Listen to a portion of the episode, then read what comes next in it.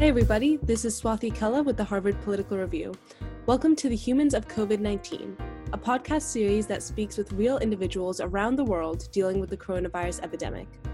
Today we'll be speaking with Ragini Malhotra, a high school student entering her senior year from Gurgaon or Gurugram, India, a city that's about twenty miles outside the capital of New Delhi. She'll be talking to us about the medical, social, and political situation on the ground in her city. Um, so I'm Ragini Malhotra. I'm from uh, Gurgaon, which is in India. And I'm actually a high school student. I just entered my senior year. Oh, nice. Okay, that's cool. Yeah, yeah. So to start off, what's the severity or perceived severity of COVID right now in Delhi? So in Delhi, we're not sure because our government, it's giving us some statistics, but they're acting as if it's much more severe. We're going in with the contacts that we're, we've just crossed one thousand cases, but a lot of people are suspecting that it's much more than that. India has very strong, sorry, yeah, India has very strict guidelines for when you can get tested. So a lot of people aren't getting tested themselves. The criteria you have to meet to get tested in India is that you have to come in from abroad or you've been in contact with someone abroad and you're showing oh, severe wow. symptoms. So there are a lot of people who don't have access to testing facilities and centers. Therefore, mm-hmm. we don't know the actual number of cases in our country. We're just going by what our government is telling us. However, people are pretty skeptical regarding the numbers. So if you have to come in from abroad, do they not test people who came into contact with anyone who might have been from abroad? Or no, so my brother actually flew in from California two weeks ago. Mm. And they tested him at the airport. They did a very basic scan, just tested his temperature.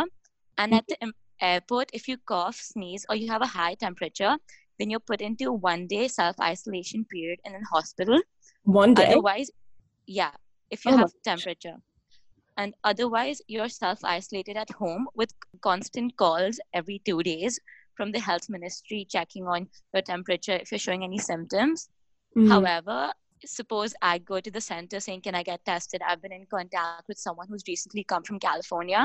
They won't allow me because they're test- they're saving the testing um, material for older people and from people who are directly, who've come in more from Europe than U S. Mm, wow. So is there a huge lack of testing supplies then for them to have the need to to not test people? Or is it also just like, I guess, a lack of, I don't know, just... I, I guess I'm confused. Like, why not test people? So the thing is that our testing kits right now are coming in from abroad. They're imported. So mm. I guess what our government is trying to do, they save, they're trying to save it for those who they feel genuinely severely need it.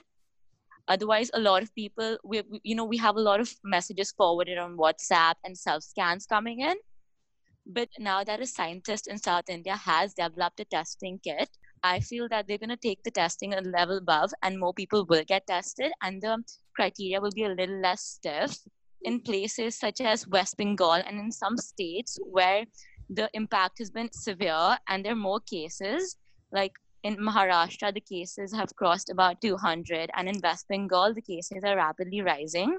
They've now set up hospitals in every small district in West Bengal just to ensure that the people coming in from the urban areas don't carry the virus with them into the rural areas. Mm.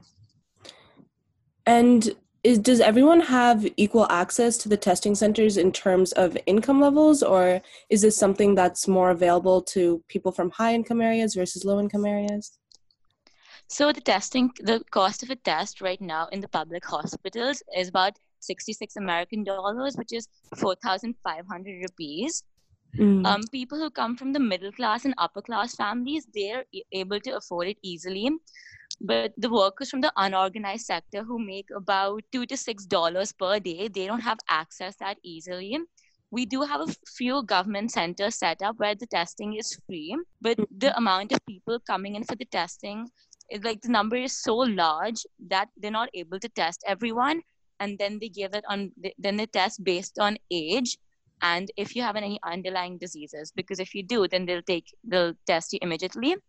But if, if suppose a thirteen year old goes in versus a thirty year old, they'll test a thirty year old over the thirteen year old. I see. See, that's interesting because it's, I guess In terms of testing, it might be similar, but it's the opposite in the United States, where when it comes to treatment, at least, if you have someone who's older versus someone who's younger, they would generally prioritize the person who has more life years left. Um, the thing is, in India, we're not in the stage where we're trying to build back. We're in the preventive stage. Mm. So because younger people are under the belief that, oh, because we're young, we're not going to get impacted. If a young person comes in, then they're more likely to text, test that person. And I feel like because we're in the preventative stage right now, our government is doing everything it can to firstly keep the morale high in the country as well as the panic levels low. Mm-hmm. And secondly, they're doing everything to prevent the spread of it. So even if someone who's not from that stronger rural or that stronger economic background does go and ask for testing, they'll pull some loans and they will provide the test, though it'll be much more complicated. Mm. And you talked about how the government's also trying to keep morale high. How have they been able to do that? Or what are what are some of the things they've done? So we actually went into a one-day lockdown trial last Sunday. Mm. And this was two days before the na- nationwide lockdown was imposed. Mm. So when the Prime Minister made the speech for this trial lockdown, he said that at five p.m., everyone should come out on their balconies or outside their houses with pots, pans, and they should start clapping for the for the healthcare workers, for the sanitation workers, mm-hmm. doctors and nurses who are putting their lives at risk. And, you know, I I was out of my house. A lot of my friends were. And the whole community kind of came together. And because because of the fear of corona, not many, you don't get a lot of human contact. Mm. So when, when everyone in a neighborhood comes together, it kind of felt like that the community was coming together to fight this virus. Mm. So our government is doing our government is doing pretty well that way to keep the morale high. And you spoke about the one-day lockdown and just other measures generally and the atmosphere. How has it impacted the day-to-day life for you? For me personally, it hasn't really impacted it because I was on spring break for two weeks before the lockdown was imposed, mm. and our school and schools and colleges were forced to shut down even before the lockdown was imposed. So mm. we had about two weeks to mentally prepare ourselves for online classes and for online tests and not having that much contact with others. Mm-hmm. But I feel for, like I mentioned, like for people who who who live day to day, like workers from rural areas who've migrated to urban areas, it really, really took a hit on their livelihoods because construction workers, part-time helpers, cleaners, they're very much reliant on going to work every day to get their wage. Mm. And while we can work from home, and my parents, you know, before the lockdown went in, they were given some money that just so you can stock up. These workers and these people, these immigrants from Uh, rural areas, they didn't have that opportunity. So even my part-time helper, my parents are doing everything they can to help her. Mm-hmm. But, but it has taken, not on me directly, but it has taken a big hit on their livelihoods. And for me personally, I've kind of been forced to mature up before. Mm-hmm. So at first, you know, I'd have someone making my bed and someone cleaning my room. And as spoiled as that sounds, that is how like we work over here. Like we'd focus on our studies and we'd have someone else doing the daily chores. Mm. But now my mom has sat me and my siblings down and she's divided the tasks. And it's, I mean, it's fun, but after a while you're just like, wow, this is tiring. Yeah. Could you speak a bit more about the day-to-day impact on your uh, part-time helpers? Like talk a little bit more about that? So in big neighborhoods, the part-time helpers, there's usually a village right outside the neighborhood or the colony where a lot of these part-time helpers live. Mm. And they come every day into the colonies, into the houses to work. So these part-time helpers have actually migrated from less economically strong areas of the country. Like my part-time helper, she's from Kolkata. And they don't know that much about what's happening in the world.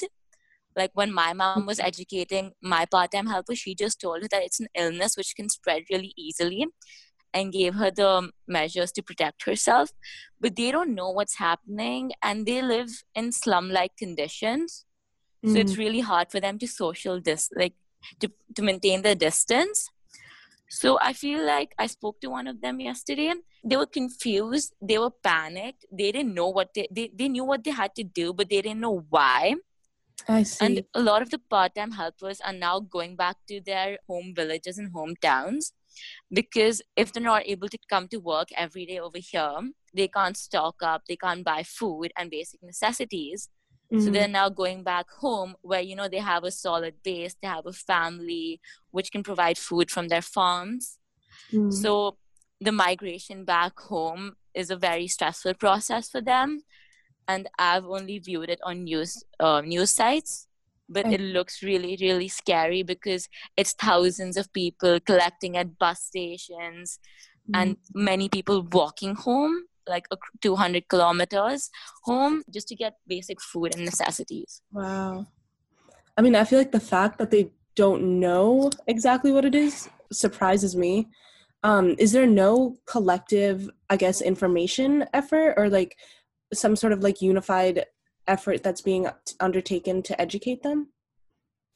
So our our prime minister did give them a basic overview that this is what you need to do to protect yourself and this is what's happening in the world.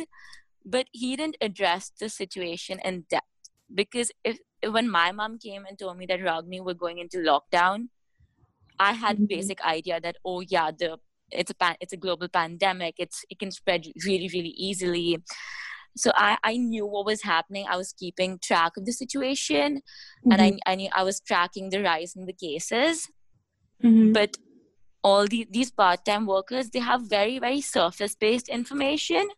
Mm. So they only know the what to do. They don't know why they have to do it. I and see. I feel like that's instilling a lot of fear in them, because a lot of them moved to the urban areas to send money back home in mm. the rural villages, and because they're not able to provide money for their parents and grandparents, they get anxiety. They're not, they're living in small closed up spaces, so they don't have access to clean washrooms, to clear clean water. Mm. Yeah. And Um, you wrote a little bit about a moment you had when you saw a part-time helper at the marketplace. I was wondering if you could speak about that. Yeah, so where I live, we have a local market, and people from the village, which I mentioned, they also come and they buy their basic resources over there. So I was at the grocery store with my mother, and this was before we'd gone into the trial lockdown phase. And, mm-hmm. you know, we had an idea that because they're putting us into a trial lockdown, a big one is going to come. So we were stocking up, and the lady in front of me, she just looked like any other lost woman at that moment. Mm-hmm. She was trying to buy sugar and rice. And there was a long line behind me with people from more economically stable families and backgrounds. Mm-hmm. And people, you know, they were hoarding ingredients and resources. So the shopkeeper denied her, like did not allow her to buy the packet of rice and sugar. Mm. And she did not understand why. He said that it's for people who need it more. And that oh. economic distinction really came out then. So my mother, you know, she knew exactly how the woman in front of her was feeling. The woman in front of her was also just a mother trying to feed her children at home. So mm. my mother bought the rice packets and bought another a few more necessities and medicines and gave it to this lady. Mm. And I, I I spoke to that lady. I spoke to her in Hindi. And I said, I, I asked her if she was fine. And she was mm. on the verge of tears. She, all she said was that she's really, really scared. Mm. Because she doesn't know how it's going to progress from here on, and she doesn't have access to any re- to any resources or to any websites or pay- newspapers which can tell her mm. because up until that moment, it was the house where she was working, the owner of that house was telling her that, okay, this is going on in the world, just be prepared for this.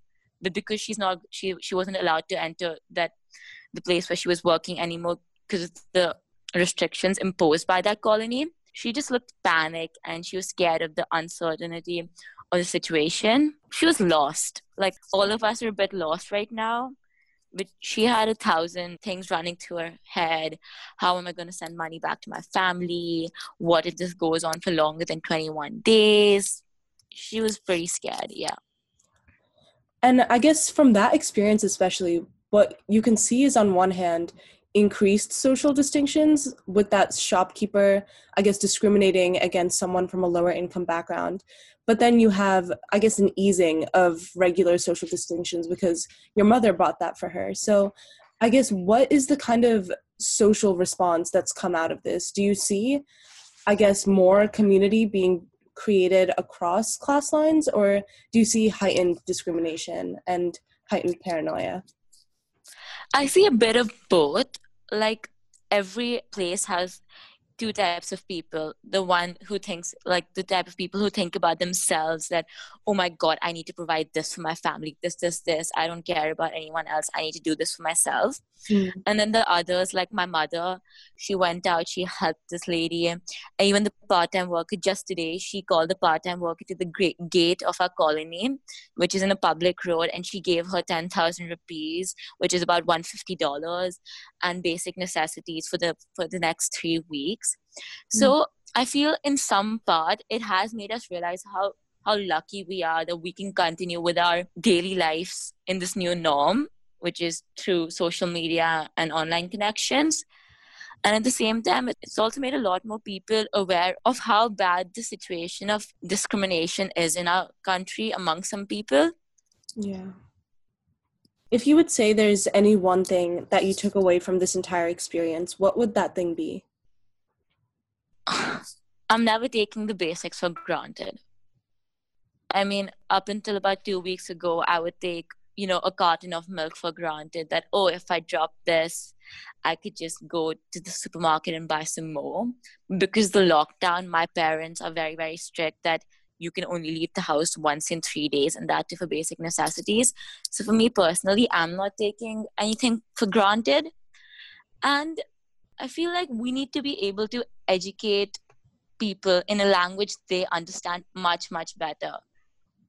I see. Like my mom, she was able to educate our part-time help, our driver and our maid really, really well. That she gave an example say, saying that up until these many days, you could get these many uh, rotis, which is it's like a bread, you get these many rotis, but now because of the restrictions, you can only buy two or three at most.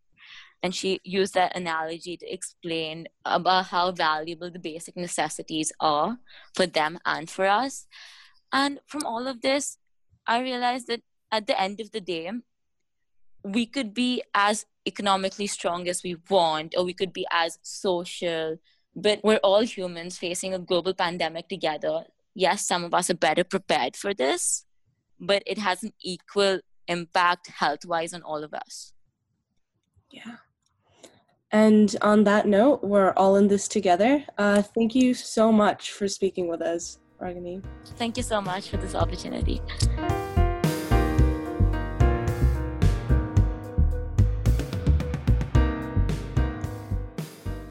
This has been Swathi Kella with the Harvard Political Review.